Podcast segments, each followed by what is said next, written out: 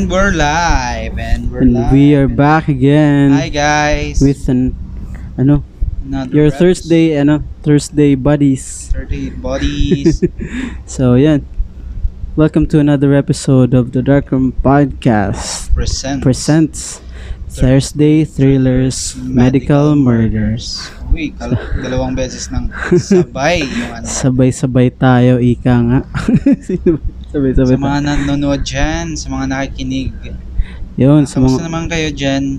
Kamusta yung ano nyo, yung How's your week? week? Matatapos na naman yung week natin. Yes, and almost payday na mga kaibigan. Oo nga. Ay, hindi. Payday na. Payday na. Pag naririnig nyo na to. Pag naririnig nyo to, may pera na kayo. Yun o.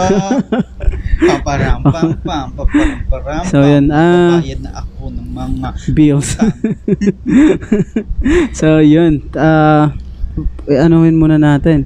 Ah, i-welcome muna natin yung mga listeners natin dyan. Sa mga Hi. bagong listeners at sa mga, ano, nandyan pa rin hanggang ngayon. So, Yung welcome. mga palaging nawawala na, napapadpad Sa mga kadarkers podcast natin. namin. Sa mga kadarkers. Sa mga sabi kadarkers. pa nga ni- Sabi pa nga ni Sir Raymar. Sir Raymar, kadarkers. Yes. Meron mga bago tayong ano, meron mga bago tayong listeners na, na ano, na na budol sa ano natin, sa show Show natin. natin. Yung mga na, nawawala. Ano ba tong dark room? Yung mga Sino- curious lang.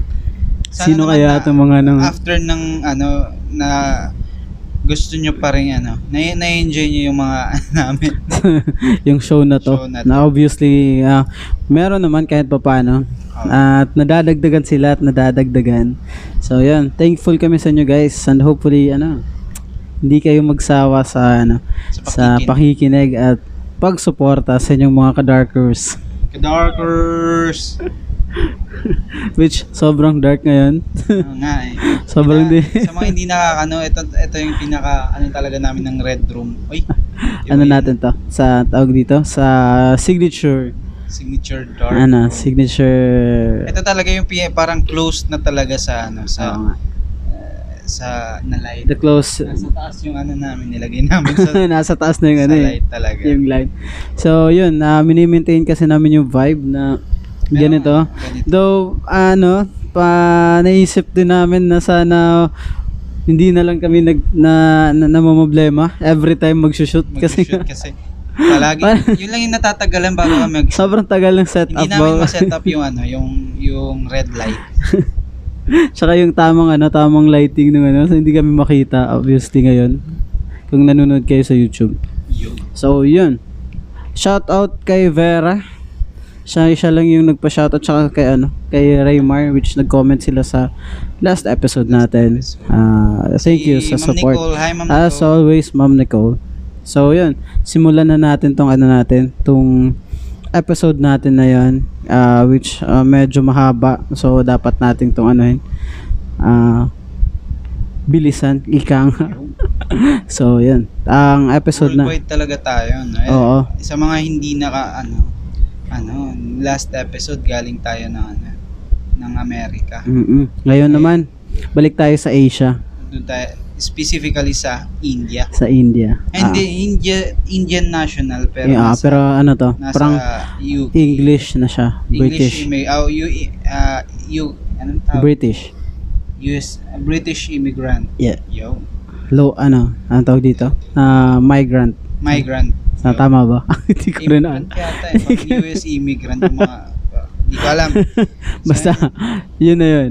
So, yan. Ah, ang pag-uusapan natin ngayon ay si Buck Rocks. Roxton or Buck Roxton or born being Buck Tiar. Bakyar, Bak- Chongpa, pa- Ratanji, Hakim. Ba't, ba't parang Thailand yan? Ah, okay ba pa Bakyar, Chongpa, Uy, Romji, Ratanji, Hakim. ba't naman ganyan pagkasalita mo? Baka maano tayo. Start pa lang. Eh. Start doon pa na lang. tayo mag-grant, uh, doon na tayo gumawa ng mga ano sa huli. Kasi wala nang Oo, pagsimula pa lang, ano na muna tayo. Low-key lang tayo. Kasi, muna. mas ano. Ay, mako-curious sila yung may pinagsasasabi natin sa huli. So, yun. Um, was born an Indian uh, Indian-born British physician, convicted and subsequently hanged uh, for the September 1935 murders of his common law wife, Isabella Roxton, and And- family housemaid Mary Jane Rogerson at his home in Lancaster, England.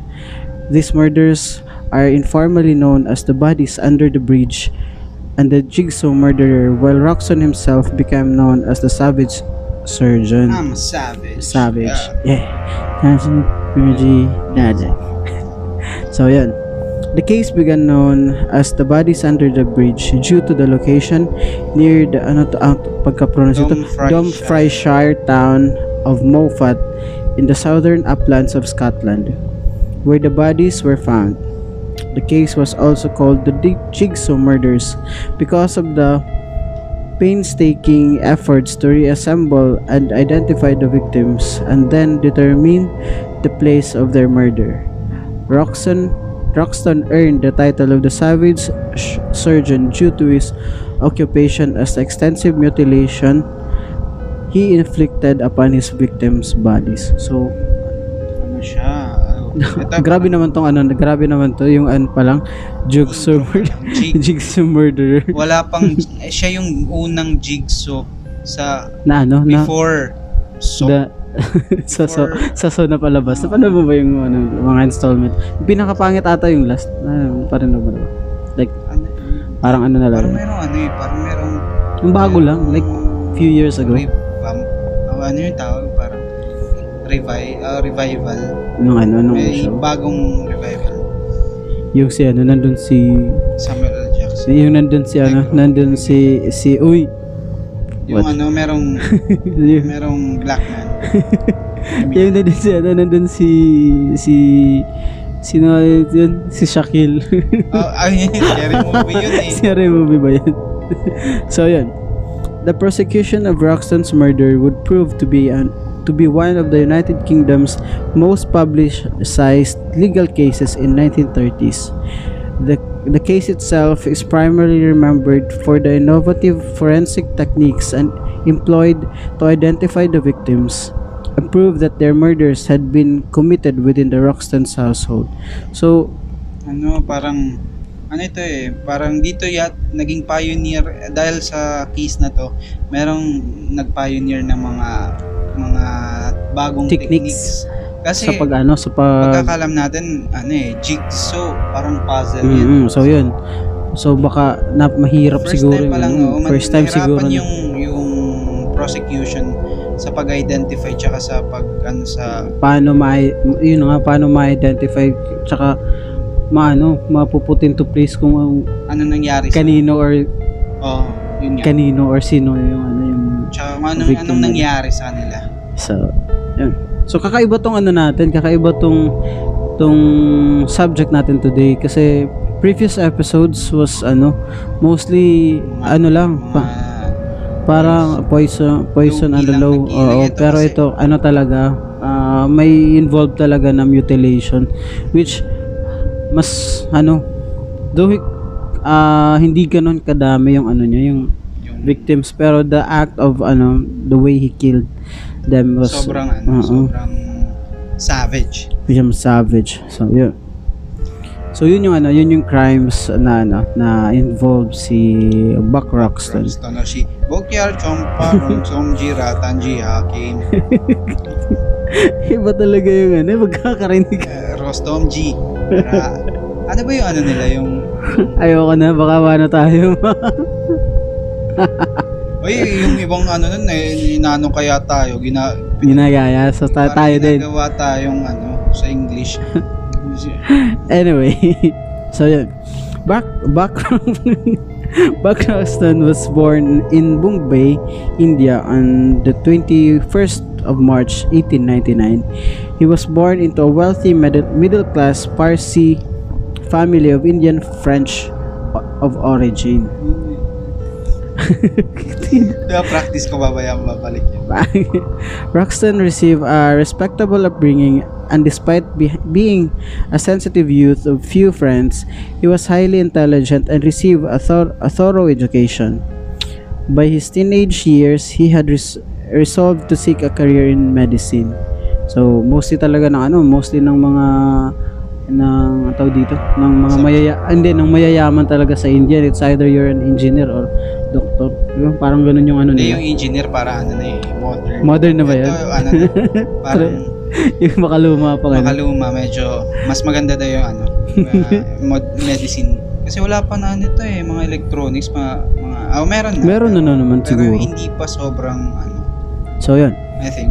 With the financial support of his parents, he studied at the University of Bombay, Yung, where he sa three idiots, di ba, yung engineer. Oh, yun, yung engineer. Where he qualified as a Bachelor of Medicine in 1922. The following year, he qualified as a Bachelor of Surgery at the same in- institute. Shortly after completing his studies, Roxton obtained employment of, at a Bombay hospital where he spe- sp- specialized in medicine, midwifery, and gynecology. He would later gain employment with an Indian medical service for which he would be deployed to Basra and later Baghdad. So sa ano na to? Tama ba Baghdad? Sa Iraq. Parang ano naman. Na ano siya? Na na-deploy. Nag ano lang to, nag-intern siya, nag-OJT siya doon. In May 1925, Roxton married a par ano ba yung Parsi? Ano Par yan, Parsi. parang ano eh, parang Mix. high class. High class ba? Hindi ko alam. Parang, Woman named ayun oh. Mot Mot Motibay. nabasa ko dun sa ano, Motivate. eh, ano, parang Ano, ano, high class na, yung ano, yung mga high class dun, merong may kaya. may mga kaya. May kaya, parang gano'n. Ba ito basahin mo na yung ano, yung pangalan ng napangasawa niya. 'Di ba alam mo yung ano? In Motibay. Motibay.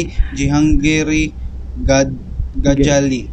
Mayroon akong ano, merong sa mga nanonood sa YouTube, meron akong hand signs. Di ba ito yung ginagawa yung hand signs? nila? the marriage yung gaganyan.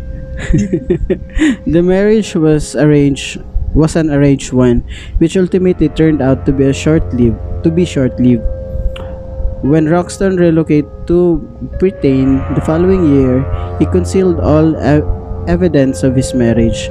Although in 1928, he did contact his father-in-law re- requesting he immediately sent him the sum of two 200 pounds via telegraphic transfer. So, oh, may pa via telegraphic transfer. Pinad- pinadala lang. Uso na ba yung mga ano nito, yung mga palawan? Ano, scam to eh. Hiniwala yan. Tina, hiniwalay niya yung, hiniwalayan niya yung ano. Dininay niya yung asawa niya. Tapos, Tapos humingi pa humingi ng ng allowance. Ang kapal ng mukha. Yo, dad. Wala na akong pera. Ubus na yung pansit canton ko. Da, ano ba yung father-in-law pa niya? Wala yung father-in-law pa niya. ano? Hiningan niya ng pera. With the financial assistance from his family and the Bombay Medical Service, Roxton relocated to Britain in 1926. He attended medical courses at London University College Hospital under the name of Gabriel Hakim before moving to Eden Edinburgh Edinburgh Edinburgh Si ano? Edinburgh ba yun? Si ano? Edinburgh. Edinburgh yun? Oh, Hindenburg. Parang yung Hindenburg, ano yun dito, ka, eh. dito ka sa ano dyan. Saan ba? Oh, sorry. Hindenburg, ano yun eh. Yung tragedy, yung ano, na, nasirang blip. Oh, yun pinasabog. Hindenburg, parang ano. So, yun. In 1927, to begin studies towards obtaining the fellowship at the Royal Colleges of Surgeon. So, yun. May Royal Colleges pa, no? So, yun, ano nga pala? Yung royal families, Speaking of- ano, speaking of royal something, ah na, na, ang tawag dito, ah, we're extending our Deepest condolences. to the royal family who lost, ano? Sino yung namatay? Si Philip ba yun?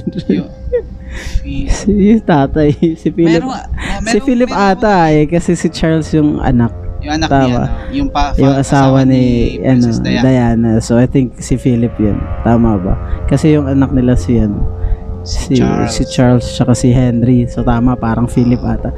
Yun yung asawa ni, ano, ni Queen Elizabeth. The Queen Mother, the Queen Re- Regent, tama ba? Queen Regent. Ano yan? Yan yung brand ng mga, Ah. chich- yung chicharia. hindi, yung, teacher ba? Teacher ba merong regent yun eh. Yung ano, yung cheese rings, Regent. Regent? Tsaka yung mga cupcake. Oo, yung mga cupcake, yun yung iniisip ko, yung mga cupcake na ano. Mini cake, gano'n. Ah, masarap. Yung pag yun yung, yung baon mo dati. Oo, ano, yung ano, Nung, sikat ah, ka nun. ano yun, wow, tayo na! Kasi yung commercial nun, every, pa, yung commercial niya, every day, iba-iba yung, Ba't parang ang layo ng ano natin? iba-iba yung ano niya, Ang layo ng segue natin sa, sa ano natin, no. sa topic. Bakit tumabot tayo sa snacks? Hindi, yung Regent, meron kasing, Kasi may Regent. Uh, yung okay. ano, yung, iba-iba yung ano niya, yung pagkain niya. Oh, Ah, yung iba-iba yung ano, iba yung flavor. flavor na, ano, ubi cake. Eh, yung ayaw ko nun yung pandan. Masarap ba yung pandan? Yung pandan, meron, meron kasing ano, meron kasing parang may mga Bits. coconut sa, sa, Ah, yun, desiccated gano'n. oo, parang gano'n. Yung masarap Ayaw ko nun eh. Gusto ko yung mocha, yung chocolate, yun lang yung gusto ko. Yung meron ano, may mga chocolate na, Oh, sa... So, yun. meron strawberry. May wala. Ko biri, wala ata eh. Ano ba yung kinakain mo? Hindi ko na, hindi yata, mali yata mo. Ano lang yung pochi. yung ano yung, yung, bis- yung biscuit na meron sa gitna. ano yun? Fruities, ganun. Fruities, ano pa yun? Medyo... Recent na yun eh. Recent na yun eh. So, yun.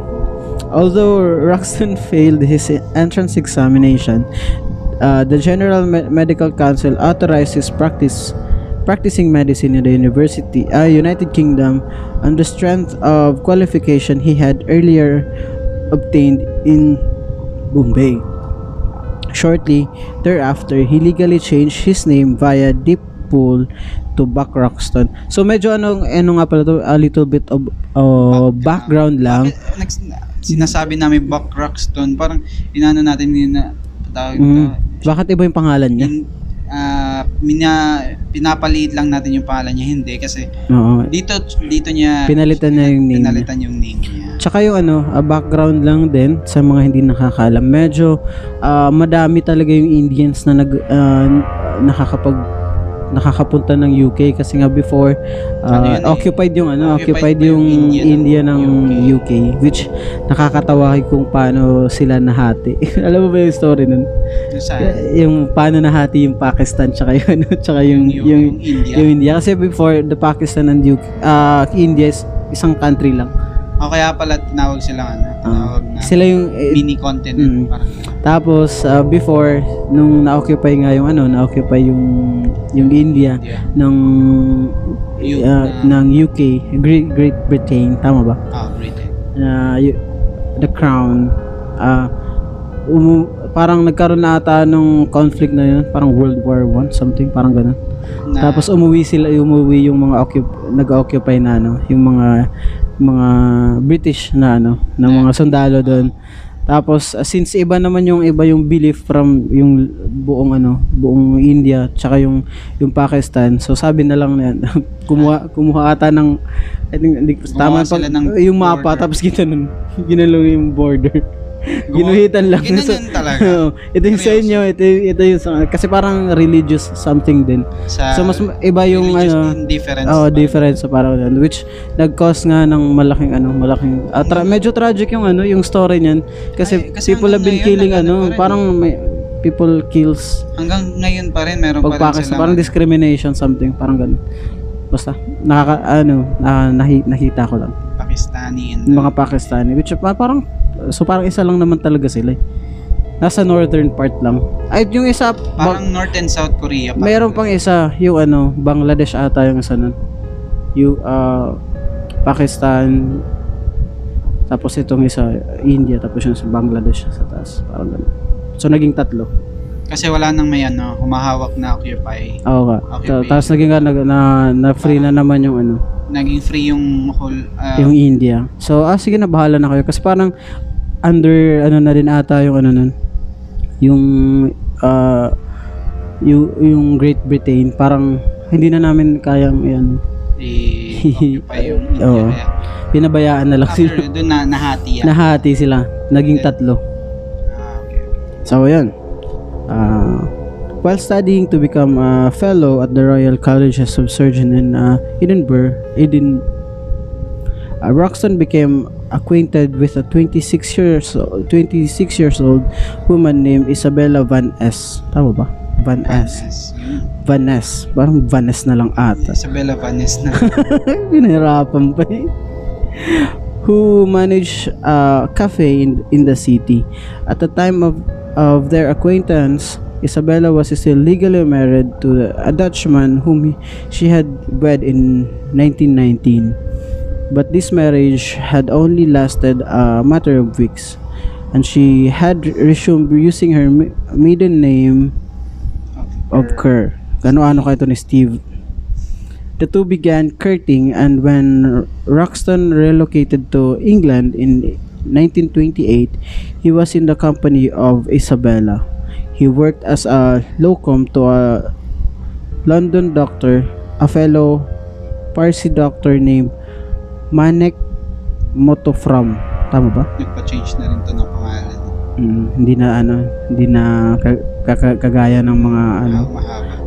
and later as a assistant to a doctor B.R.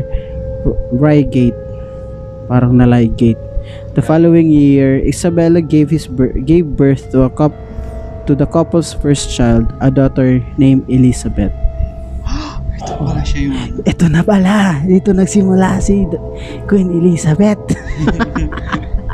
Ibang ano, ibang, Ibang Elizabeth ba ibang? Elizabeth. Yeah.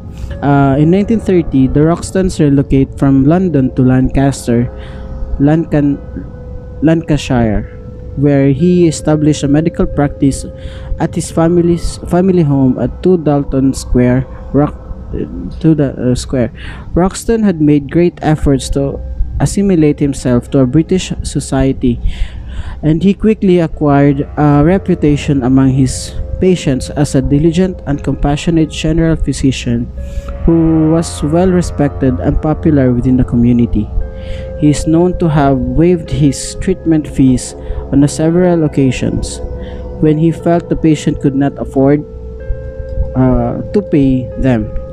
The following year, a second daughter, Diane, was born. Two years later, in 1933, Isabella gave birth to a son named William.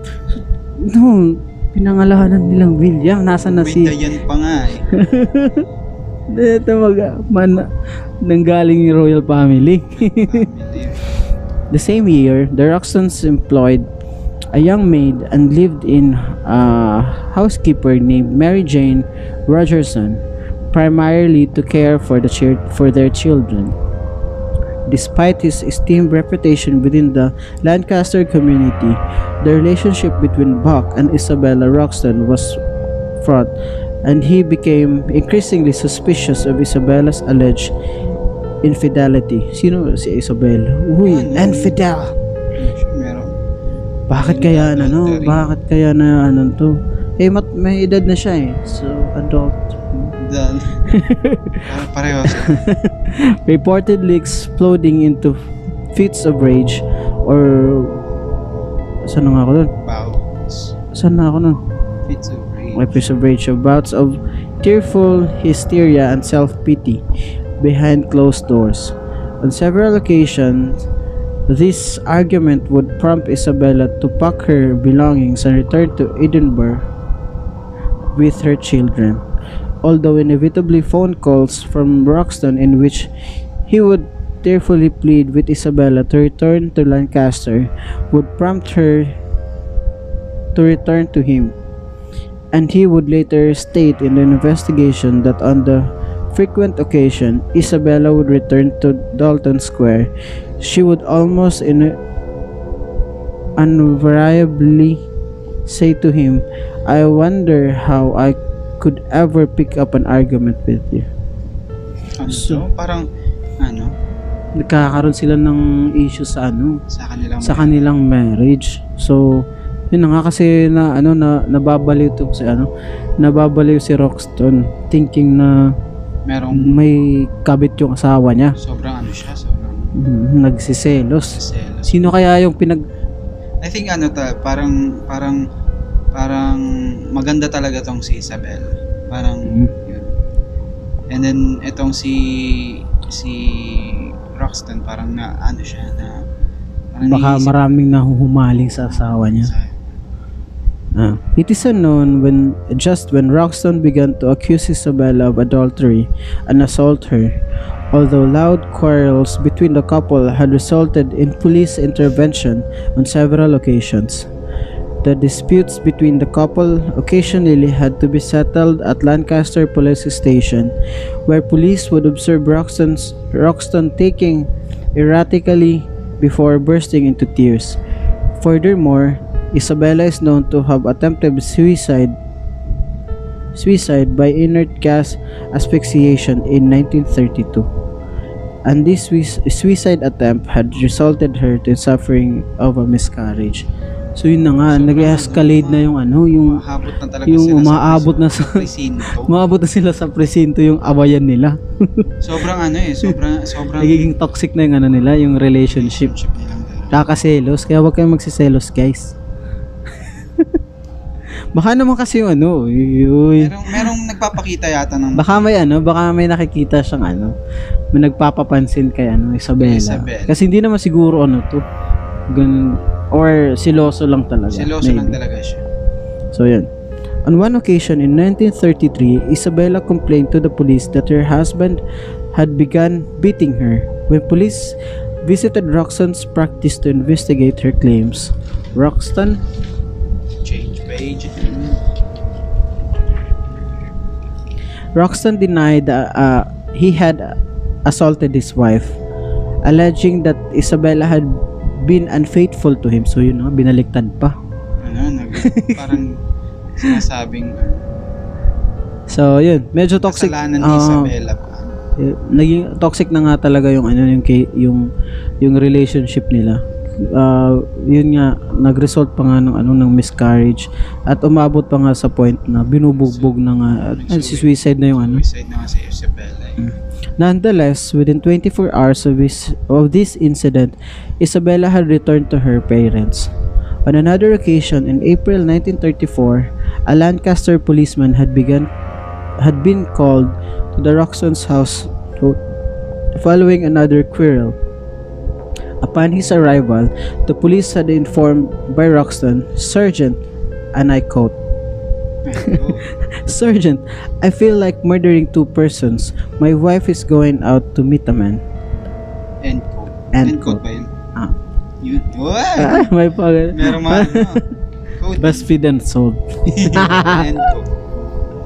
In early... Sobrang ano na talaga. Parang meron na talaga yata siya na inana inana to. Ah, isa na to sa mga parang ano, manifestation talaga kung bakit umabot sa ganung ano, umabot sa ganung sitwasyon yung ano. At tsaka inano pa nga, siya na mismo yung nag-mention, I feel like murdering two person. So maybe yung My asawa niya, tsaka yung kabit niya. Or, di, iba lang. may nadamay In, in early September 1935, Isabella Roxton traveled to Edinburgh to visit one of his, her sister. In her company, in her company were a prominent Lancaster family named Edmondson, with whom the Roxton were closely ac- acquainted, to tend to the needs of his practice. Roxton himself did not accompany his common law wife on this trip and thus remained in Lancaster. He would later confess to the investigation that he had been convinced that Isabella had been known to occasionally keep social company with a young man named Robert Edmondson. So, ito na, pinangalanan niya kung sino yung ano. An assistant editor to the local town hall, she had been conducting an, an affair with him and thus used his trips, trips as a means of for the pair to continue their supposed affair. Hotel records would later confirm each adult had booked into separate rooms while they had stayed in Eden- Edinburgh. Oh, so meron siyang ano, meron siyang mga Meron siyang evidence. evidence So, against hindi lang ano, hindi, hindi lang siya- tong kuro-kuro. hindi lang ano, parang hindi lang fi, parang hindi hysteria, hindi naging Mm-mm. naloloko si, si Meron siyang ano, meron meron siyang basis kung ano yung mga ano niya. Kasi nakita dito eh, bakit ka mag-hotel? Tapos, Baka na timing lang eh. uh, Hindi naman hindi multiple occasions ba? multi, ano eh, ho- hotel records. Wala, may S eh. So, kasi dalawa sila, eh, magka, magkaibang Tsaka record. Tapos, Baka magkaibang ano, ibang logbook na. ano lang, pumap, naiiba lang. Ayan. On the evening of uh, September 14, 1935, Isabella Roxon left the family home to view the Blackpool illumination and visit two of her sisters who both live in near Blackpool. Taga Blackpool yun. Mm, yung mga kapatid na. She left Blackpool to return home to approximately 11 p.m. Up, yun.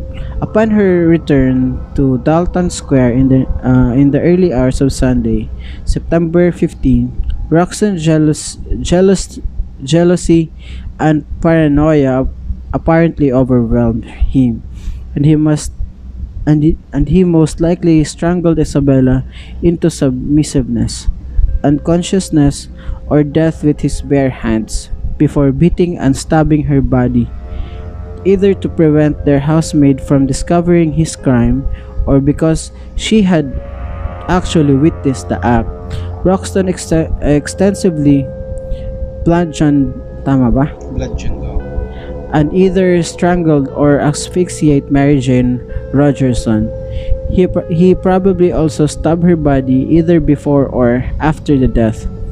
The amount of blood subsequently discovered on the stairs, walls, and on carpet carpeting of the Roxton's household indicates the excessive blood flow prior to the body's mutilation leading to the conclusion that Roxton had stabbed either or both of the victims extensively shortly before after death or during the actual act of murder.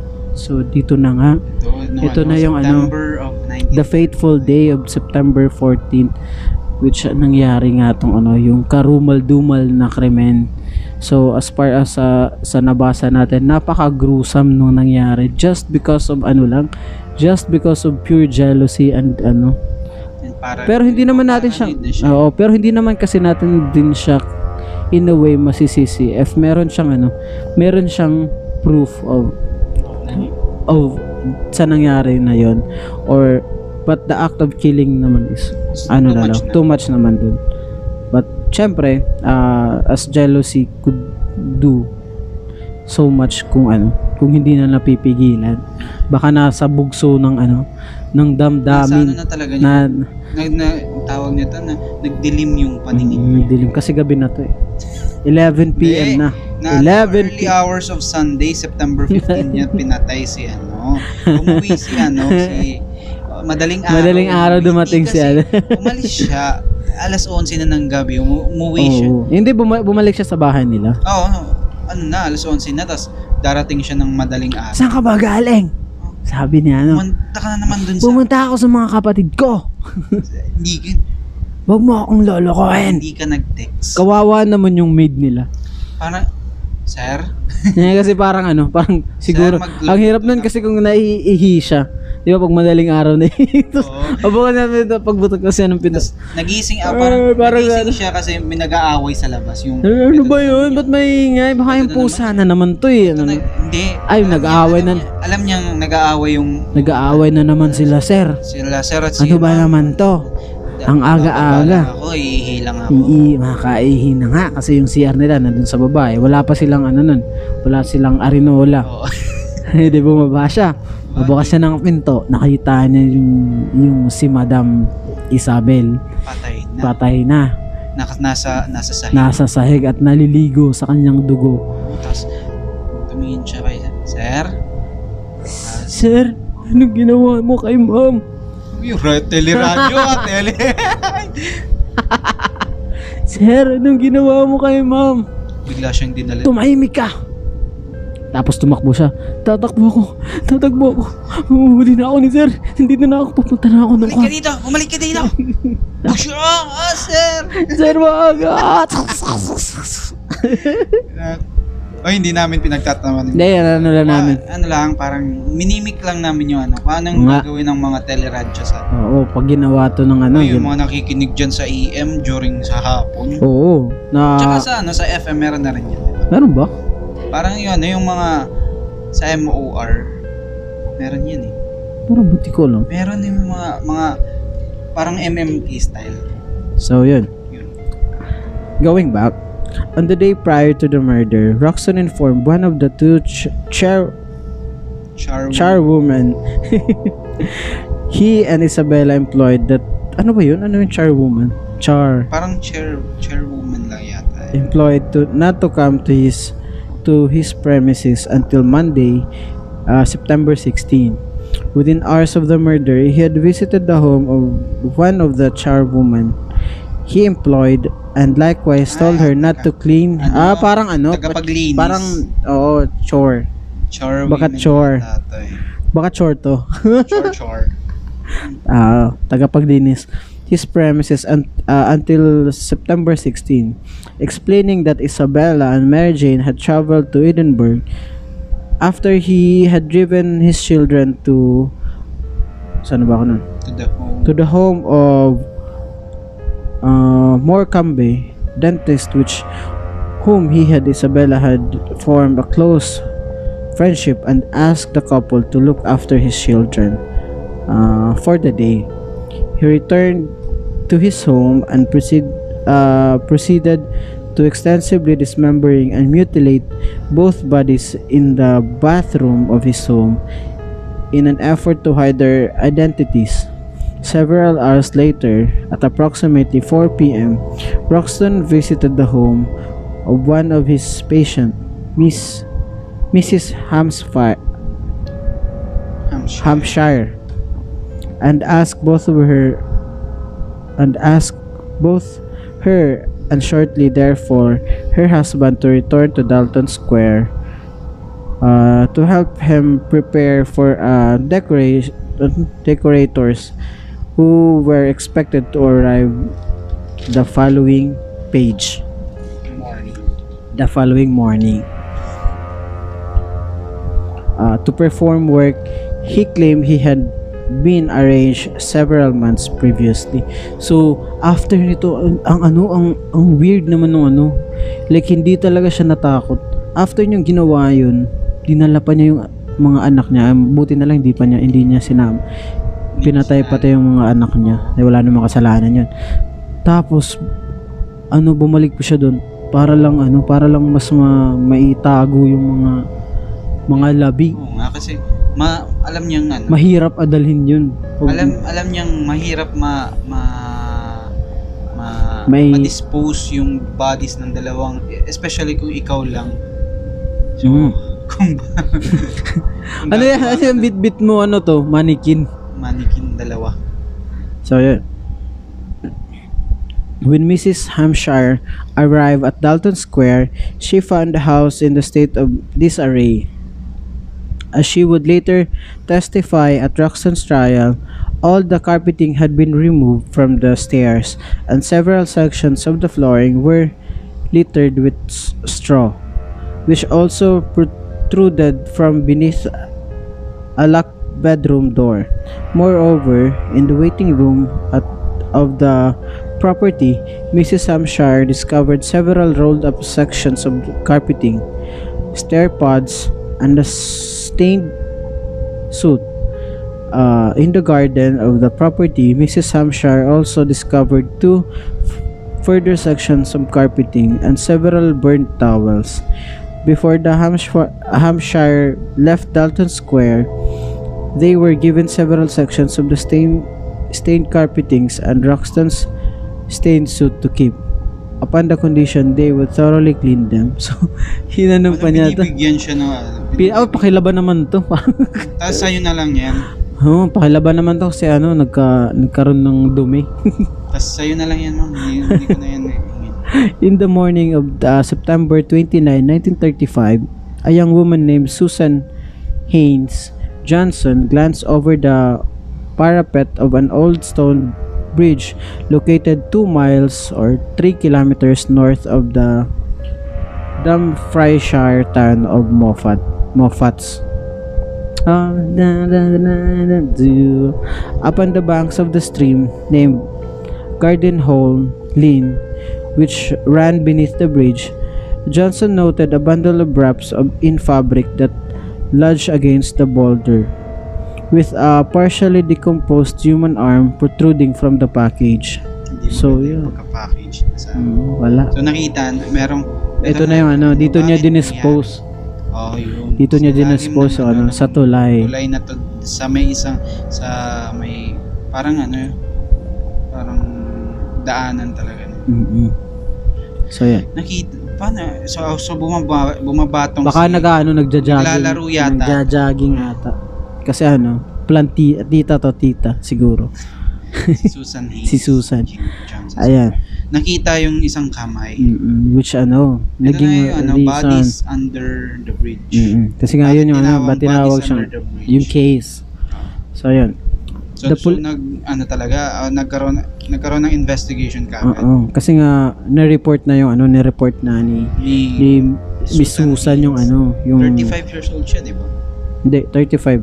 Hindi, ano lang yun. Parang, Ay, saan? Doon sa ano. Ay! Oy, ay, kita Saan lang yan. yan? Parang ano. Nakita lang yun. Bata pa siya, bas. Bata. hindi na, hindi Hindi namin siya, sasabihin kung to, ano yung totoong te- edad. Baka maano siya. itina, itago natin sa pangalan. Susan Sa- Haynes. So yan, police from um, Dumfriesshire Constabulary were called to the scene, discovering that the remains within the package were... Constabulary na word. Alam mo ba dati gan ganito yun yung mga tawag sa mga Philippine police? Constabulary. Oo, oh. yung PC, ganun. Pero kasi- Before naging PNP. Parang ano kasi, pangit, ginawang binahisan kasi nito ng, ano, ng, ng, The Marcos regime. oh, yung sa Marcos. Kasi Parang- yun yung time before. Kasi pag dating kay Cory, pinalitan na Yung yata. PNP, ganun. Oh. Constabulary, magand ano kaya, magandang Magandang ano, magandang pakinggan. pa constabulary. Anyway, Yan. Uh, discovering the remains within the package were human, human. Officers searched the stream surrounding the na nun? Ravines and the nearby Annan River, discovering two human heads and further bundles and four and four further bundles, each containing several mutilated human remains, including thighs, thigh bones, legs, sections of flesh, and a human torso and pelvis. These human remains were in an advanced state of de- decomposition and had been wrapped in bed sheets, a pillowcase, children's a pillowcase, children's clothing, and several newspaper. Two uh, editions of Daily Herald dated 6 and 31 of August 1935 an edition of the Sunday Graphic dated uh, 15 Sept- uh, September 15, 1935 and an undated portion of the Sunday Chronicles. So, yun. Dun na nga. Dahil dun sa ano, dahil sa state ng ano, dahil nandun sila sa water, medyo Mas- napabilis yung ano, Bilis yung decom. decomposition ng ano, ng, Tapos may mga kumain na yung mga ano. Siyempre, mga isda-isda dun Yeah. which masarap. On October 1, the remains were examined at Moffat Mortuary by the forensic scientist John Glaister Jr., a doctor named Gilbert Mitlar, ano? Miller, Miller, Mitlar.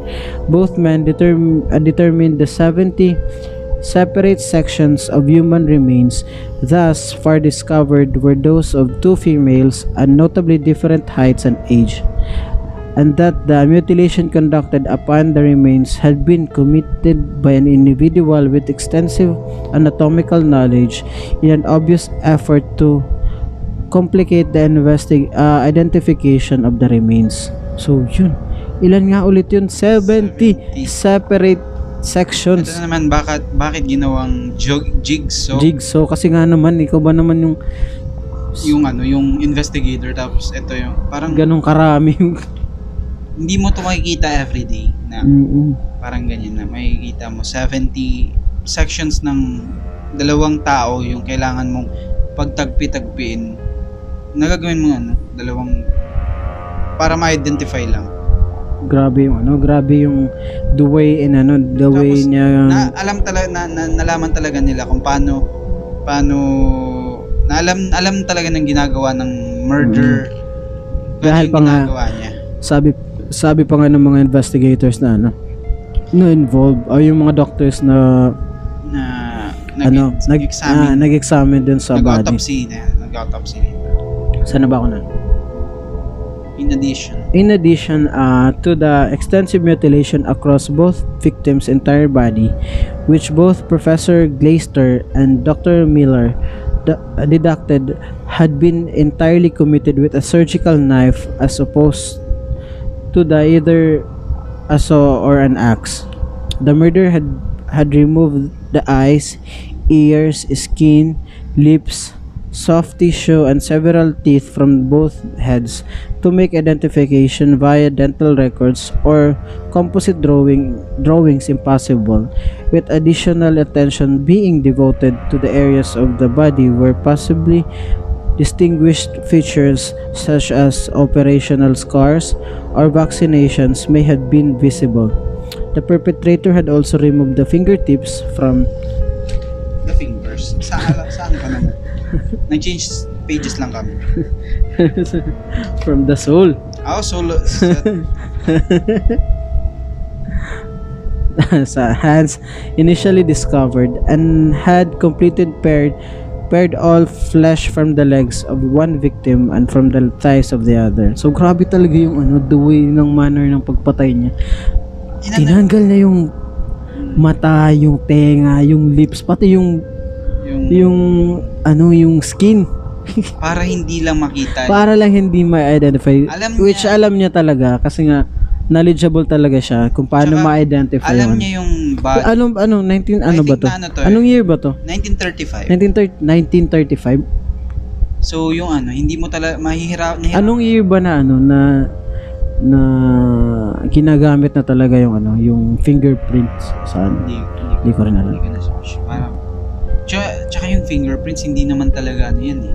Effective talaga. At lalo na sa time nila kasi nga ano, ah, hindi pa gan pa yung mga register. Oo, yung mga registration, ganun, tsaka yung ano, tsaka yung mga tawag dito, yung mga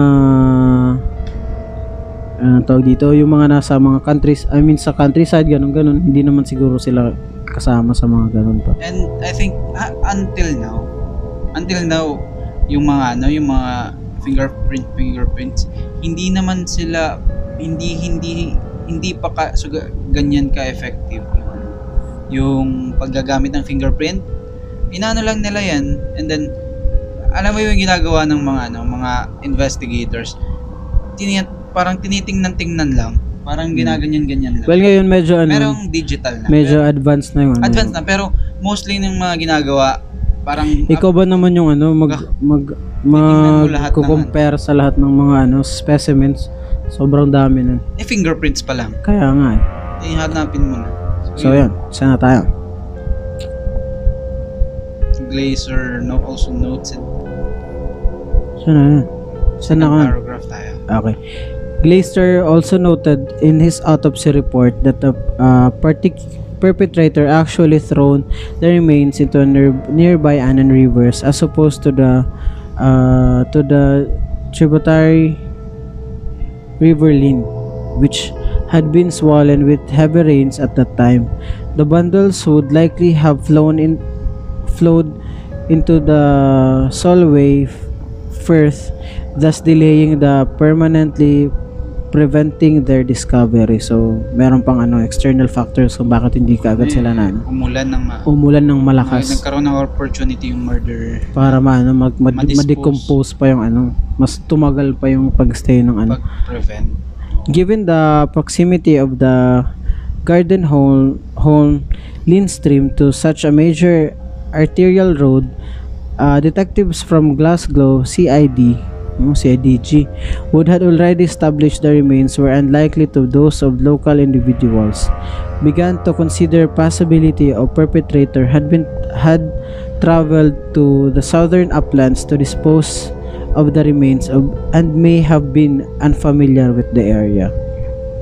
So hindi natin medyo familiar din yung ano, yung Yung lugar doon. yung lugar doon sa I wala tayong ko- parang wala ano tayong siya. comment doon. ibang, ibang ano siya. Ibang lugar.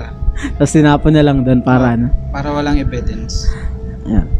The bodies were transported to the anatomy department of the University of Edinburgh where they first treated with either to prevent further decomposition and destroy all maggot infestation then uh, pre- preserved in a formalin solution before being reconstructed prior to the prof- to professors Glaister and James Cooper Brush and Sidney Smith conducting their format of formal autopsies.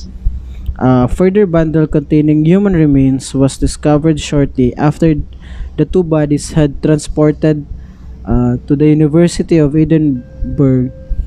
This bundle contained two human forearms with hands attached. Uh, the the fingerprints had been completely obliterated from the so from the sole pair of hands found with the remains and such investigators were able to obtain complete set of fingerprints. Ba't hindi na lang dinalawa? Dalawang tanggal. Yun na lang chin up off yung dalawang. Para ano, para may excitement. Uy, baka, Binigay- I think, ano baka ano din. bakit niya hindi, kung, kung ganyan talaga siya ka-meticuloso, di ba dalawang two yung forearm Dalawang nahanap, dalawang two, dalawang nahanap na forearm yung na, nahuli, na may, Baka ano, nagmamadali na siya. No? Ah, I think parang, baka, kasi ano, baka, syempre matagal din to bago niya na, na ano na. October na kasi na nakita, and ano yun eh, September, so, two weeks, Before ng ano, before talaga kasama na, rin yun yung ano eh, yung anxiety na Mm. baka mahuli siya. baka nag, akala niya, ano na to, kasi matagal na eh. Akala niya, hindi na siguro to, ganun, ganun. Well, ano, ah, napakalaki ng factors ng pag sa study sa ano, sa forensic science. Napanood mo na ba yung sa ano, yung sa Discovery ata, yun, National Geographic, yung isang parang place nakalimutan ko kung saan yun. Tapos kumukuha sila ng mga ano, ng mga mga dead bodies. Tapos nilalagay nila dun sa ano, sa sa isang place na yon tapos binivideo nila.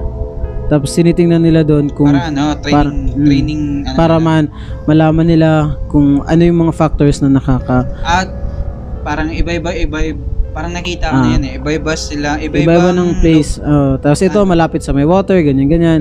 Kung, Ito, kung gaano katagal yung Na-simulate nila, Mm. pa sinisimulate nila kung ano yung Mm. nangyari sa body. sa bodies na nagde-decompose sa natural ano yung lang. merong cold, Mm. yung may mainit, na parang ganun. Merong, Mm. merong nasa basurahan, parang merong bina, Tapos binivideo nila doon. Tapos nakikita mo talaga si nag nag ano, nag-expand yung body dahil dun sa ano. Kasi ah, once namamatay yung katawan natin, nagre-release tayo ng mga gas. ng mga gas. And then, hindi siya, and then walang yung, ah, pagkakalam ko bakit hindi nakakalabas yung gas kasi yung sphincter natin hindi gumagana. Mm. So Eh, hindi kayo nakakautot. Hindi tayo, yung patay hindi nakakautot. Hindi nyo, baka isipin nyo yung mga patay na nakakautot. Hindi.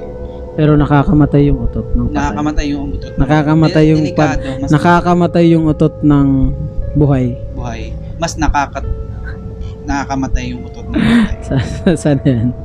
Ah, to approximate the time of death of the Nal- victims. nalaman ko yun sa house, house MD.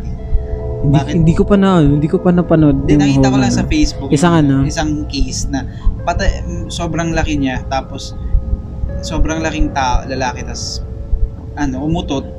Sabi ng mano, bakit daw umutot yun? Eh, yung patay, hindi daw umuutot. Doon, na, doon ko nalalaman. Nabuhay pa pala. Nabuhay pa daw yung ano, yung parang na-comatose lang siya. Anyway, going back. To uh, approximate the time of death of the victims, uh, Dumfriesshire police requested the ac- assistance of the Glasgow-based entomologist named Alexander Mearns, who, using the then fledgling techniques of forensic entomology to identify the age of the maggots found upon the remains, studied the life cycle of the pupae found upon the bundles in order to approximate the time of death of both victims. Oo nga, kasi nga, di ba, ma malalaman nila yung age ng ano, no? ng. Oh, grabe naman yung ano, grabe naman yung, yung, na-mind blown ako dun ah. oo nga.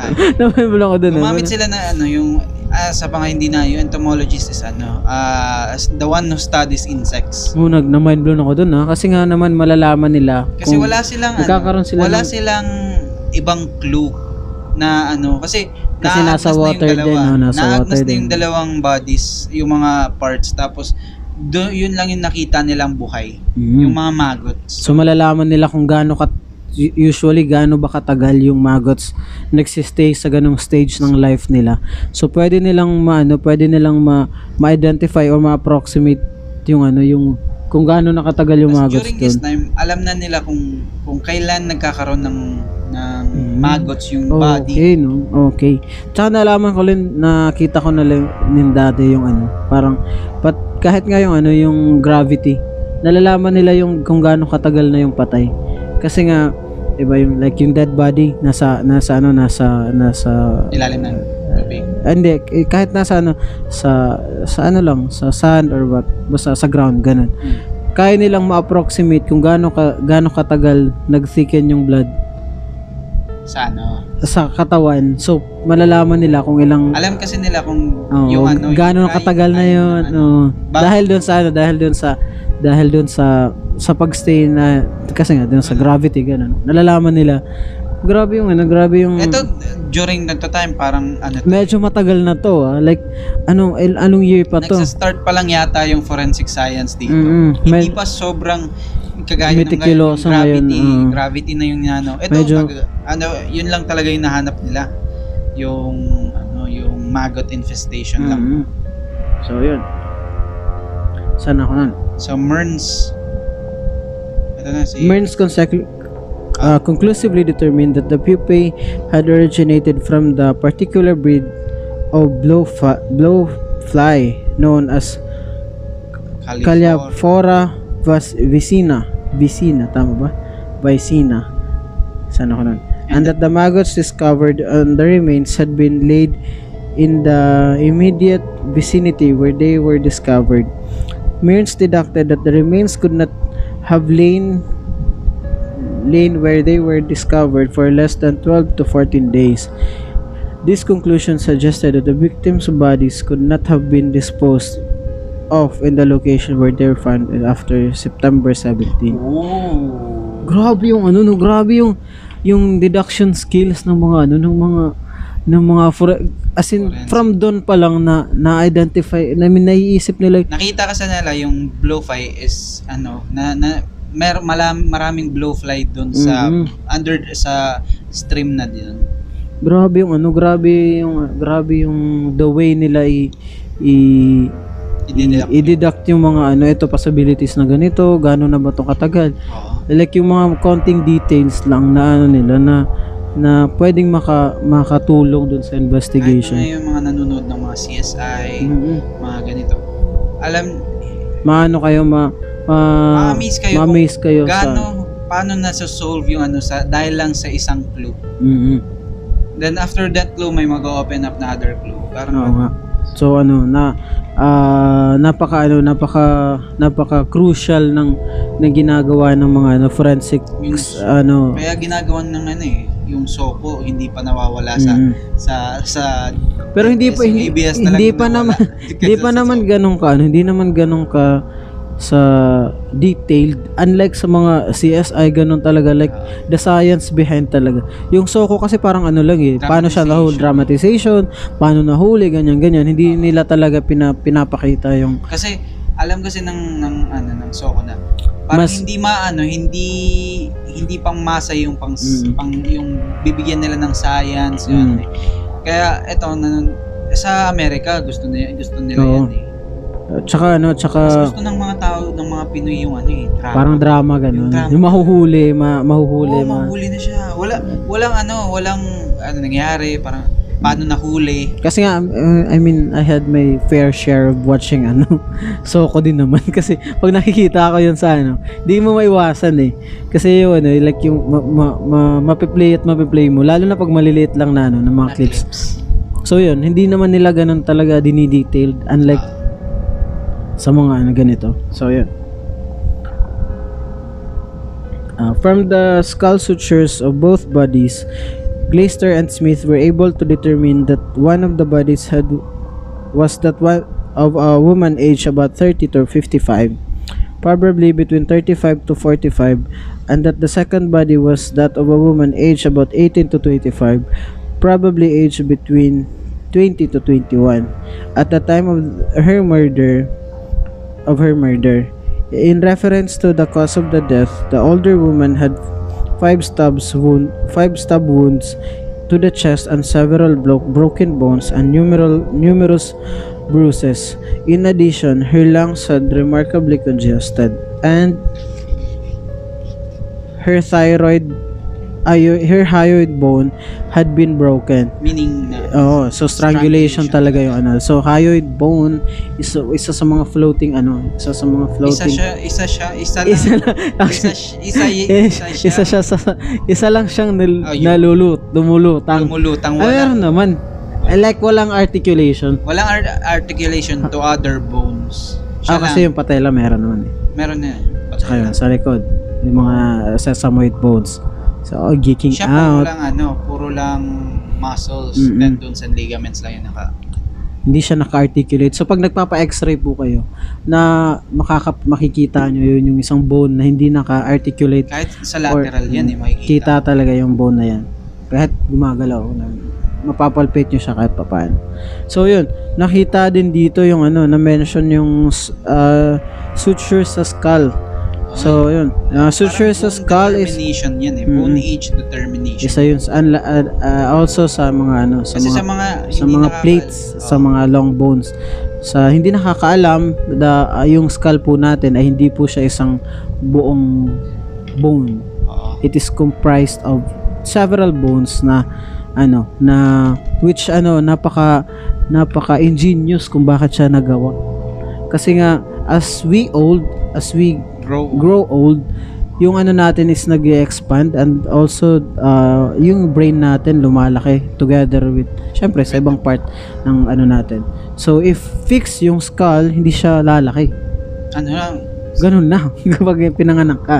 So amazing, no? Like may, may isip natin yung Kasi in- from the baby pa lang tayo, meron, alam niyo yung mga, ano, huwag niyo hawakan yung, yung, Yung ano, ng baby kasi, bumbunan, ganun. bumbunan, kasi open pa siya.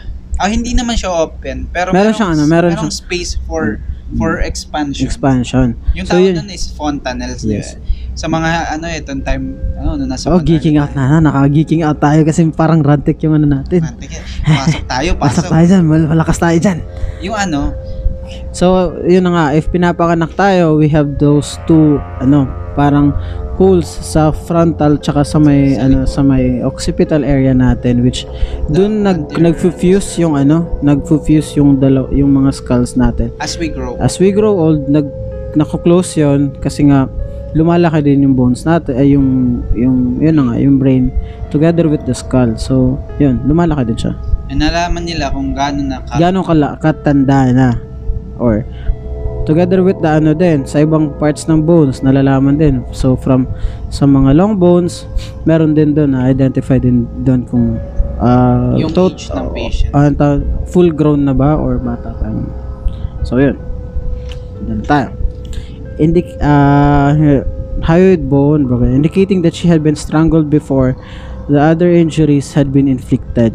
The limbs and the head of the second victim bore signs of excessive blunt force trauma, indicating she had been extensively bludgeoned with an unknown instrument. Professor Glaser, Brush, and Smith further concluded that the mutilation of the two bodies would have been taken approximately 8 hours to complete, and that the two bodies had been drained of both blood and viscera at the time of their dismemberment. So, isa to, ay- ito pa lang yung ano natin case na ah, pinag-usapan na well ano well detailed kung ano yung, kung ano yung ginawa kasi ito lang sila eh. ito dalawa lang sila eh pero ano napaka-graphic tsaka napaka ano ng nang nangyari Ay, Imagine- naman. Imagine- si Black Dahlia. Ay pero hindi siya ganun ka ano, hindi siya ganun ka Well detailed. well detailed yung ano ito talaga from kasi nga parang mo, inano talaga nila yung yung Kasi it is- study I think- I mean yung yung forensic Ito eh, ano talaga pioneer case to Mm. for new ways sa sa pag- forensic ano forensic science. Parang tinuturo to sa ano eh. Mhm. Tinuturo to sa mga forensic schools. Eh, hindi ko alam. Baka baka isa to sa nag-open para sa mga ibang mga hmm, ano so yun Uh, several of the pages of the Sunday graphic in which the remains had been wrapped had been a souvenir edition to the newspaper which had been printed and circulated solely in uh, Morecambe and Lancaster area of England on September 15 uh, strongly suggested that the two victims or their murd- murderer lived in the northwest England.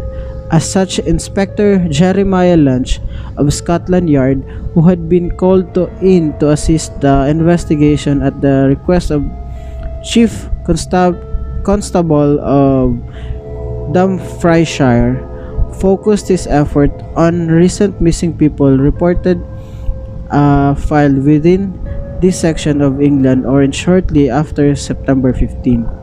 In addition, uh, the fact several sections of the victims remained had been discovered several hundred yards downstream in on the banks of the Garden Home Lane. And the, and the Arnon River suggested that the date of the prior to 19 uh, September 19 as to when the remains had been thrown uh, into the stream as that had been the final date of the heavy rainfall in the area and thus with when the flow of water had been much greater than the time of the victim's discovery.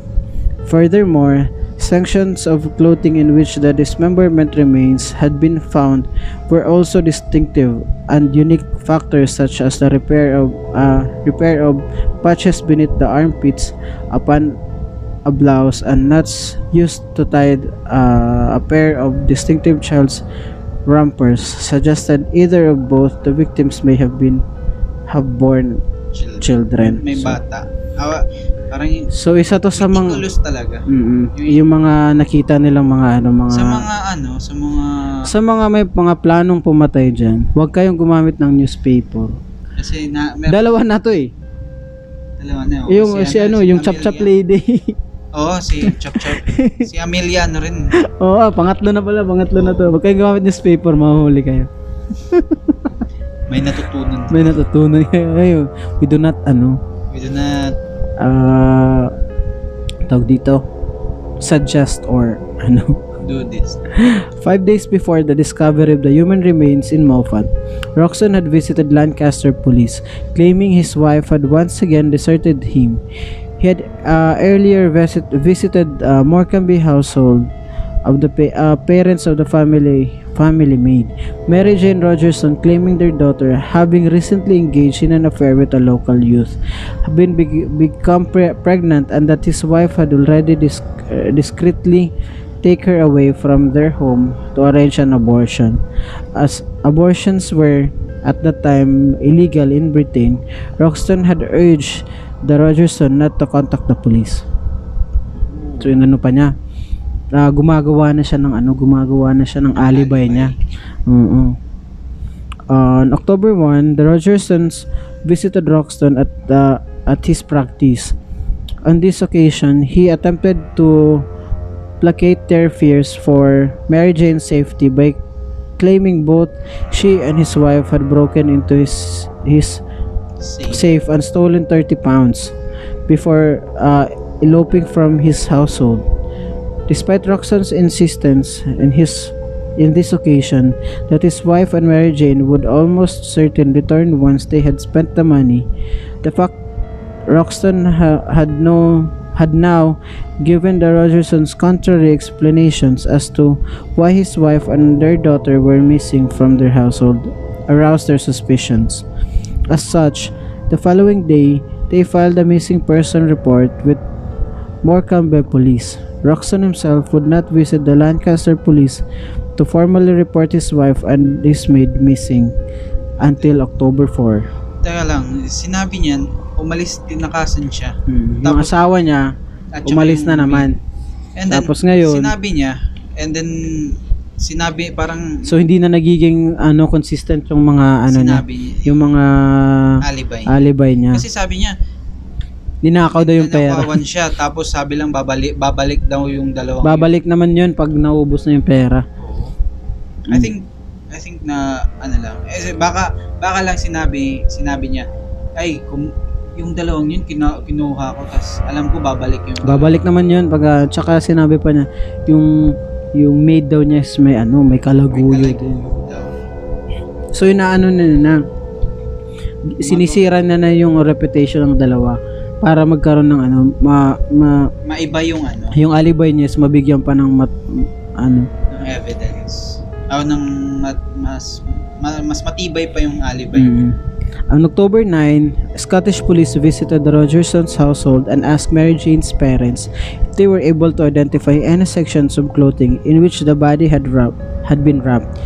Mrs. Rogerson emergency recognized the blouse with distinct patchwork repair beneath an armpit had as being belonged to her daughter, whom they had last seen on September uh, Saturday, September 14.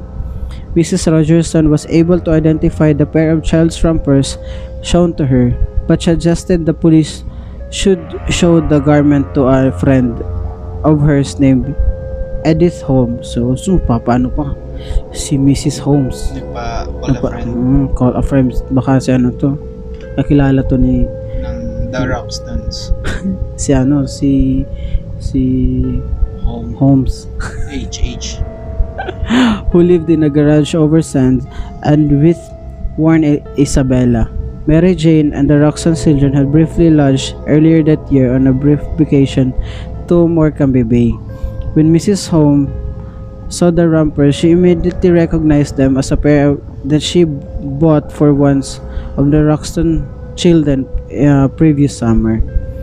Conversing with his uh, Lancashire counterpart, the chief consta- constable of Dumfrieshire uh, discovered that Mary Jane's employer, Roxton, had informally reported his wife missing the previous month and that the final confirmed sightings of Isabella alive by anyone other than Roxton himself had been in the evening of September 14 when she had left her two sisters in Blackpool to return to her Lancaster home, home having traveled to seaside resort to view the Blackpool illumination. So yun, isa lang yung last na nakasama niya. Last na ano, sabi na Alam ng mga kapatid niya na siya yung huling makakasama.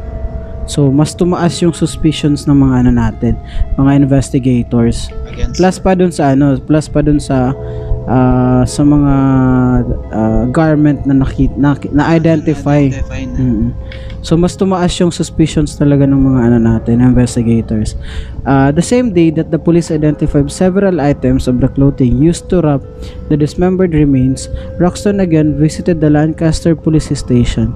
On this occasion, he burst into tears, complaining that the local ru- rumors had begun to circulate regarding the discovery of the human remains in Scotland as being those of his wife and maid and that th- these rumors were proving to be uh, saan ba kayo? proving to be Detrimental. detrimental to both his medical practice and his general reputation. Uh, saan ako nun? Hidden He then requested they conduct discreet inquiries to locate his wife and maid before demanding the police search in his house to squash these rumors these rumors although Roxton was saan ako nun? although placated by officers before being driven home at this point he was considered the prime suspect in the murders by all law enforcement personnel thus involved in this investigation uh, so yun May, uh, pag ikaw talaga yung ano, like, kasama ka sa bahay, tas namatay, last ikaw yung, ikaw talaga yung ano, ikaw talaga yung main suspect. main suspect ka talaga. Ikaw yung pinaka last na sabi pa nga last person being being with the Tsaka if I'm the investigator, mas ano talaga, mas mataas yung suspicions ko dito kay ah, Rockstar. Kasi- Kasi, nga may mga history sila ng ano eh, ng away. ng away, tsaka then- yung ano. na wala sabi yung last scene last ano last time na merong nakita other than Roxton is during September pa. And then Mhm. nag nawala nag ano siya nag file na siya ng missing person report October. na. October na. So may, nagkaroon talaga ng suspicion. Very ano na siya talaga yung ginawang prime suspect. Mhm. So yan. Lancaster police had had by this stage spoken to one of Roxer's two child ladies, Agnes Oxley, who confirmed that the officer spoken to the uh, officers that on September 15, Roxton had arrived at their home and informed her that it was unnecessary for her to work in his premises until the following day, and that when she had arrived at 2 Dalton Square the following day, the house had been in general state of sham- shambles, which carpet carpets removed, a pile of burnt fabric-like materials in the garden, and the bathtub extensively stained with yellowish discoloration. Furthermore, Roxton had specifically requested she clean the bathtub that day, before explaining to her that the reason his hand was bandaged was that he had jammed it in a door. So, yun. Medyo ano na Ito merong ano, merong merong Meron, ng, meron na silang ano, meron na silang witness. Conversing with Roxton's neighbor, Lancaster police also discovered that Roxton had asked Mrs. Hampshire, Hampshire and her husband to extensively clean his house in preparation for redecoration, explaining that he was unable to do so himself and he had badly cut his hand opening a tin of fruit several days earlier. So hindi na nga ano, hindi nag hindi na hindi consistent yung mga alibi niya. He had also given that the Hampshire several stained carpets and the suit, saying that they could keep them if they would wash wash them. Uh, on the evening of October 12, Roxton was arrested by the Lancaster police as extensively questioned th- throughout the night. When asked, took account of his whereabouts between 14 and uh, September 29, Roxton produced a handwritten document entitled My Movements, which he then passed in to investigators which uh, before making a voluntary statement based on what he had been written. He had then uh, ano na? Saan na ba ako nun? Hidden Yeah. acquisized. Hidden acquisized uh, to the investigators interview. So yun, meron na siyang naka ano naka nakasar nakagawa na letter para sa kung siya, saan siya pumunta? Alam niya nang tatanungin siya. Siya. But siya nag tumataas na nga yung ano tumataas na nga yung suspicions against him so mas pinaano na yung sarili niya. Obvious na masyado. In this interview, Roxon denied he had been to Scotland after having established his Lancaster practice. However, he was unable to explain just why his car registration number had been logged by a, car, a young cyclist whom he had knocked over in a Cumbrian town of Kendall on September. Nakasagasa pa siya. which he had led uh, to his vehicle being intercepted by the nearby Millthorpe the same day. As the cyclist had reported his registration number, which he had logged in his I think pocketbook. itong ano, yung Kendall is in Scotland. Mm. To look where when he had failed to stop on the scene of the accident. So, uh, muntik pa siyang mahuli ng ano. Pero tumakas lang siya. Hit and run. Hit and run. Lancaster police suggested to Roxton this incident was a strong circumstantial evidence as the incident had occurred as he had been driving in route to Lancaster from Moffat, which he denied.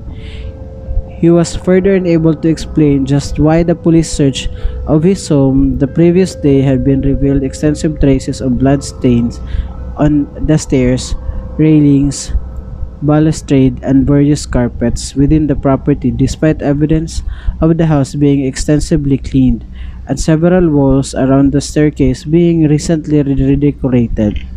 Moreover, he had also unable to explain why traces of human fat and the body tissue had been discovered within the drains of the property, which much of this uh, material recovered within sections of the drains leading directly to the bathroom. So yun, marami na nga yung mga evidence against him. So, Nilong halungkat yung buong bahay niya.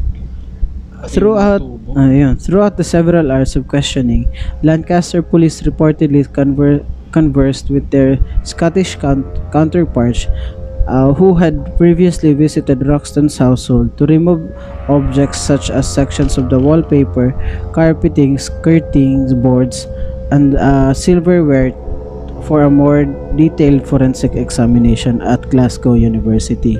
In the early hours of 13, October 13, the finger and the palm prints upon the section set of the human hands discovered were were found to to a much for impression upon items of Mary Jane Rogerson had habitually handled uh, at Dalton Square.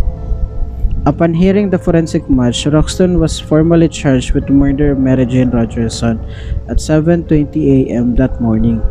When Roxton he- heard uh, recitation of the charge, he stated, "Most emphatically not.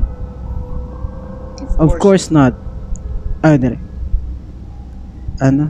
Most importantly, not. the furthest thing that my mind from my mind what what motive and why what are you talking about following an appearance uh, in the custody of borough of Lancaster police Ay, oo nga. So, so situated in the ground floor of the Lancaster town hall Roxon was remanded in custody so yun okay, so, yung mga gamit sa bahay, kinuha nila. Then, Mm, minatch nila dun sa kamay. mm, sa isang mga kamay, fingerprints Fingerprints na nakuha dun sa kamay na which mayroon sigurado dun kasi nga siya yung naglilinis ng bahay Oo, nila may mga gam- ginagamit, mga ano. So, na, nahul, na, na, napatunayan na yung katawa, isang Is- Isa sa mga pi- pinatay doon is si Mary. Jane. Rogers. On November 5, he was further charged with the murder of his wife, whose remains were positively identified using the tec- a technique of forensic anthropology, in which an X-ray of a victim's skull was superimposed on a photograph taken Isabella Roxton in life. Professor James Cooper Brush would later construct replica models of two victims' left feet in a flex flexible gelatin glycerin mixture which placed in the shoe woman had worn in life. The replica of the foot of the first victim recovered from the from the vicinity of the Annan River's precise uh, fitted a shoe worn by Mary Jane. So parang si ano to, Cinderella. Whereas the replica foot of the second victim uh, recovered precisely fitted the shoe worn of Isabella Roxton. So yun, marami na silang ginawang ano, ginawang mga innov- in a I think mga very first tong mga ano eh, mga, mga pioneers of the new generation of forensic ano science kasi kapag mga x-ray so yun yung x-ray din po is ginagamit din po talaga yan sa ano sa forensic pag-autopsy. Pag autopsy ah, sa lalo na pag yung mga yun nga ah, VA na mga cases ganyan ganyan yung mga gi- nag-expire. sa mga hindi mga- nakakaalam, nakakapag-x-ray rin kami. Opo, nakaka may nag-x-ray din po kami ng mga patay. Ano, pinaka pinaka hindi ko makakalimutan is after Yolanda. Like kasi di ba nasira din yung hospital namin. Imagine yung ano natin, yung entrance. Doon dati yung ER that time, ng Yolanda. Entrance dyan sa ano, sa hospital. Like pagpasok mo, ER ka. yan yung ER dati. Kasi nga yung ER sa likod, nasira yan. X-ray room, Inilipat. OR sira like natanggal yung yung bubong Hmm. dahil sa Yolanda. So yung room namin noon is sa ano sa first floor sa 1 105 ata yun yun yung room namin. Doon kami nag-x-ray. Ah, tapos ah, nung ano one time noon like after Yolanda talaga like December I think around that ano that month merong ano merong dalawang dalawang ah, ambush. Inambush na sundalo tsaka isang pulis ata yun tapos pin, as in patay talaga silang dalawa tapos yung uh, in-x-ray ko silang dalawa. Like yung isa early pa isa na lang ako nung like night duty ha. Mag-x-ray ka ng patay. Like tas mag-isa ka lang dun sa ano sa may ER kasi konti lang yung staff before eh. Like x-ray ko ang dami pa naman x-ray. Like combo lahat lahat ng parte ng katawan in x-ray ko na. Skeletal. oh skeletal survey talaga yung ano yung ginawa ko. Eh yung isa hindi pa pinapa x-rayhan na x-ray ko mga alas 3 na ng madaling araw eh dinala yun mga 12 ah hindi mga 11 pa medyo so yung yung mga 10 mga mga 11 ganun para mga before 11. So, yung x-ray. Medyo mainit-init pa yung isa eh. Eh, yung isa late na pina-x-ray. So, Pag hawak ko nung ano, hinawakan. Like, dumampi yung ano, yung, kat, yung katawan, I mean, yung, yung skin ko sa skin niya. Eh, naka, nakadilat pa. As in, dilat talaga yun. Tapos, dumampi yung kataw, yung ano ko, yung kamay ko. Tapos, shit, grabe. As in, nanlamig yung buong katawan ko. Kasi nga, uh, tapos gising, oh shit. Pero, nagising, nagising, hindi naman siya nagising. Nagisingan ka ng buhay. hindi ba? nagdiwa. So, yun. Wala ko, share ko lang. Ako ano eh, naka, Nakapag-x-ray ka na ba noon? Oo, ano. Ah, may bag pa lang nag nag-code sa mga hindi alam, yung code code blue is ano na na na ano? Emergency talaga. emergency na nire-revive na yung patient. Eh nag ano yun eh, nag-expire yung patient. Pina-x-ray kasi VA. Ah, usually yung mga ganyan, mga VA yan eh. Kasi ginagamit, Pinalabas si ano, yung IW, si natatakot ka. hindi ko pinalabas siya yung pina-assist ko talaga siya sa AV combo yun eh. So, hindi ko well, siya nakaka, pinalis. nakakatakot din naman ka. Ay, hindi naman. Like, pero as you, ano, yung, as you, uh, tumatagal ka na sa ser, sa serbisyo. Like, Parang, hindi mo na, ano, hindi mo na napapansin yan. Lalo na usually mga VA talaga eh. Like yung mga ano. mas ganun. madali na silang i-x-ray. Ah, kasi hindi na sila Hindi gumagalaw. na, hindi na, ay, ma- hindi hoy, hindi, hindi naman. So yan, uh, going back, uh, following the closing argument of, so yun na nga, uh, na-charge na nga siya ng ano, Double double murder, uh, first degree, tama. Uh, the following, uh, following the closing ar- you know, arguments of Judge Singleton's final instruction, the jury retired to consider their verdict. Uh, they would deliberately for just over one hour before returning to a verdict of guilty against Roxton. Consequently, Miss, Mr. J- Justice Singleton sentenced uh, Roxton to death. When asked by J- Judge Singleton if he had anything to say in response to the verdict of the system, Roxton res- responded by stating, "I am very sorry." So, before politely taking the uh, taking the court uh, for its patience and the fairness of his trial, Roxton then informed the judge of his intention to appeal for a verdict. Uh, Roxton did file an appeal against his conviction. In this appeal, Roxton contended that in the judge's final instruction delivered to the jury, the jury had been urged to consider prosecution tes- prosecution testimony pertaining to the bloodstains found upon the suit of Broxton had given to Hampshire, which had been introduced as evidence, but that he had not instructed the jury to also consider the testimony also delivered by the prosecution witness who had conducted that the bloodstain upon the garment may have originated from completely innocent sources. Furthermore, the appeal stated that the forensic examination of his vehicle contained contended by the prosecution to have been a vehicle used to transport the bodies had revealed no traces of either mud or blood. Roxton thus cont- contended that the uh, cumulative effect of all the matters raised were tantamount to a substantial misdirection. As such, Roxton contended that the verdict should not be allowed to stand.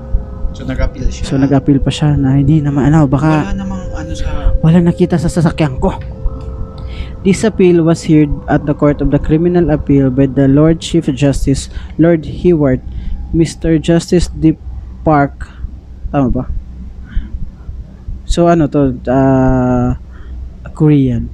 And Mrs. Mr. Justice Goddard on April 27, 1936. Aray. The appeal was dismissed that the same day as being insufficient as to even remotely suggesting any form of misdirection on the part of the Judge Roxton.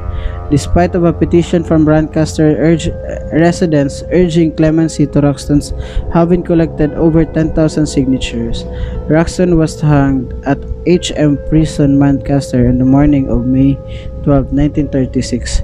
His ex- executioner was Albert Pierpoint. So, yun.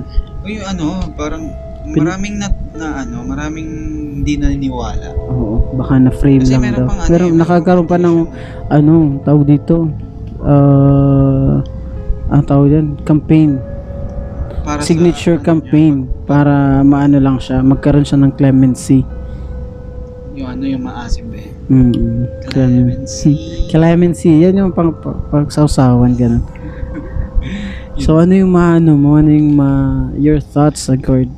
Sa Ano, wala, ano eh, hindi, wala siyang takas.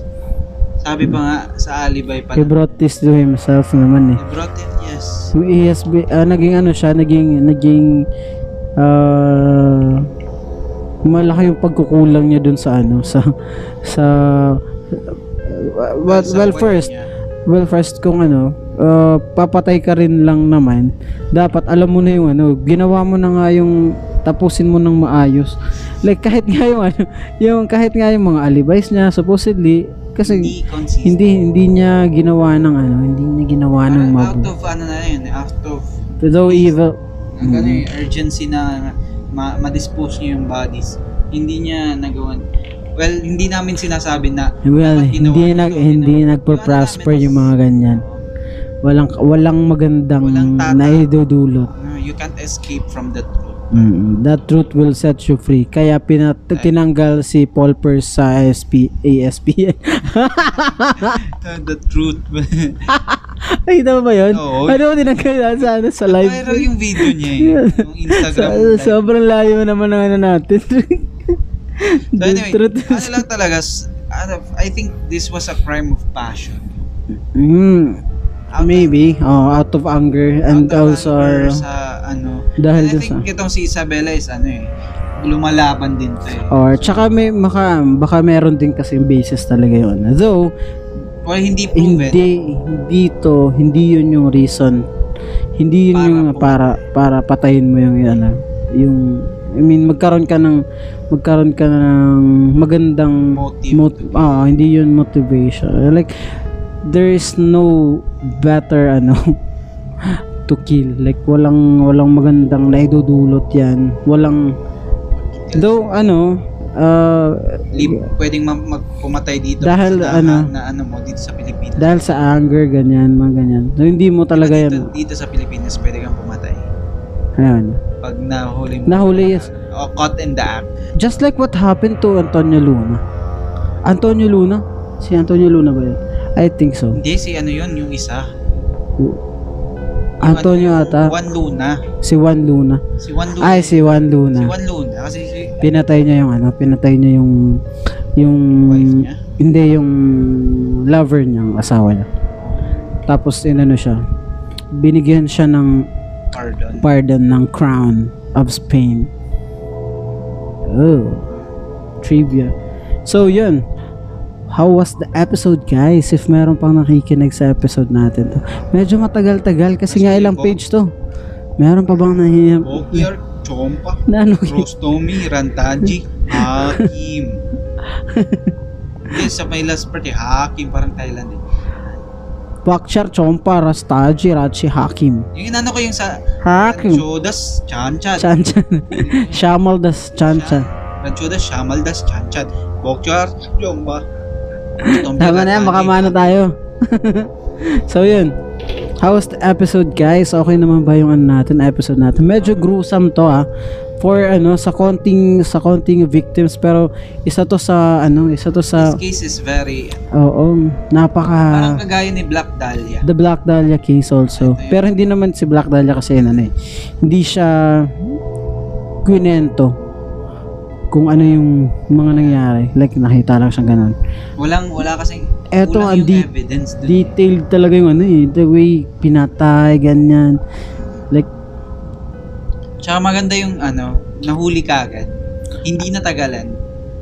Unlike Black Dahlia, walang ano eh, Ah. walang may, hindi siya na-close. hindi na close. Unsolved talaga. Tsaka, uh, it may harsh, harsh naman to, ano, to, to say, pero this kind of cases, ano, nag, nag, nag, nagiging way for a better ano, better ah, investigation, yung forensic ano, nag-a-advance sa sa mga sa mga ano, sa mga na ah, hindi man magandang mga circumstances pero dito nag-a-advance yung ano natin yung mga learnings lalo na before sa mga ganito.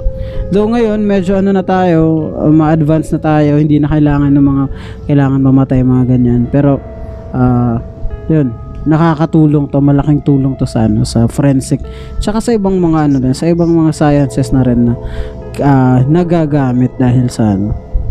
Sa mga cases na ganito. Yun. That was That was the episode, guys.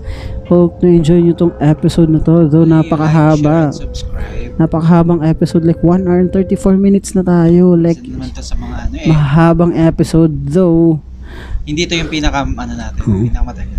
nasa 1 half, 1 almost. hour and 40 minutes yata yun. So, yun. Tapusin na natin yung podcast na to kasi napakahaba na. Hopefully na-enjoy nyo to, guys. Don't forget to like, comment, and subscribe. Follow us uh, sa Spotify natin. And we have our Facebook account. Uh, so Facebook account, uh, Twitter, Instagram, Apple uh, Podcast. Apple Podcast, Anchor. Google Podcast, Anchor. Sa lahat nandun kami kahit hindi nyo kami pinapansin mga putang ina nyo. Haha! Putayin na nyo. So, Si Ma'am Nico lang yung si makakarinig. Ma'am Nicole lang. Hi Ma'am Nicole. This has been the podcast guys. Thank you for listening. We're your host. I'm Marky. I'm Rick. Ah. Motherfuckers. Yo, basta, ano ba?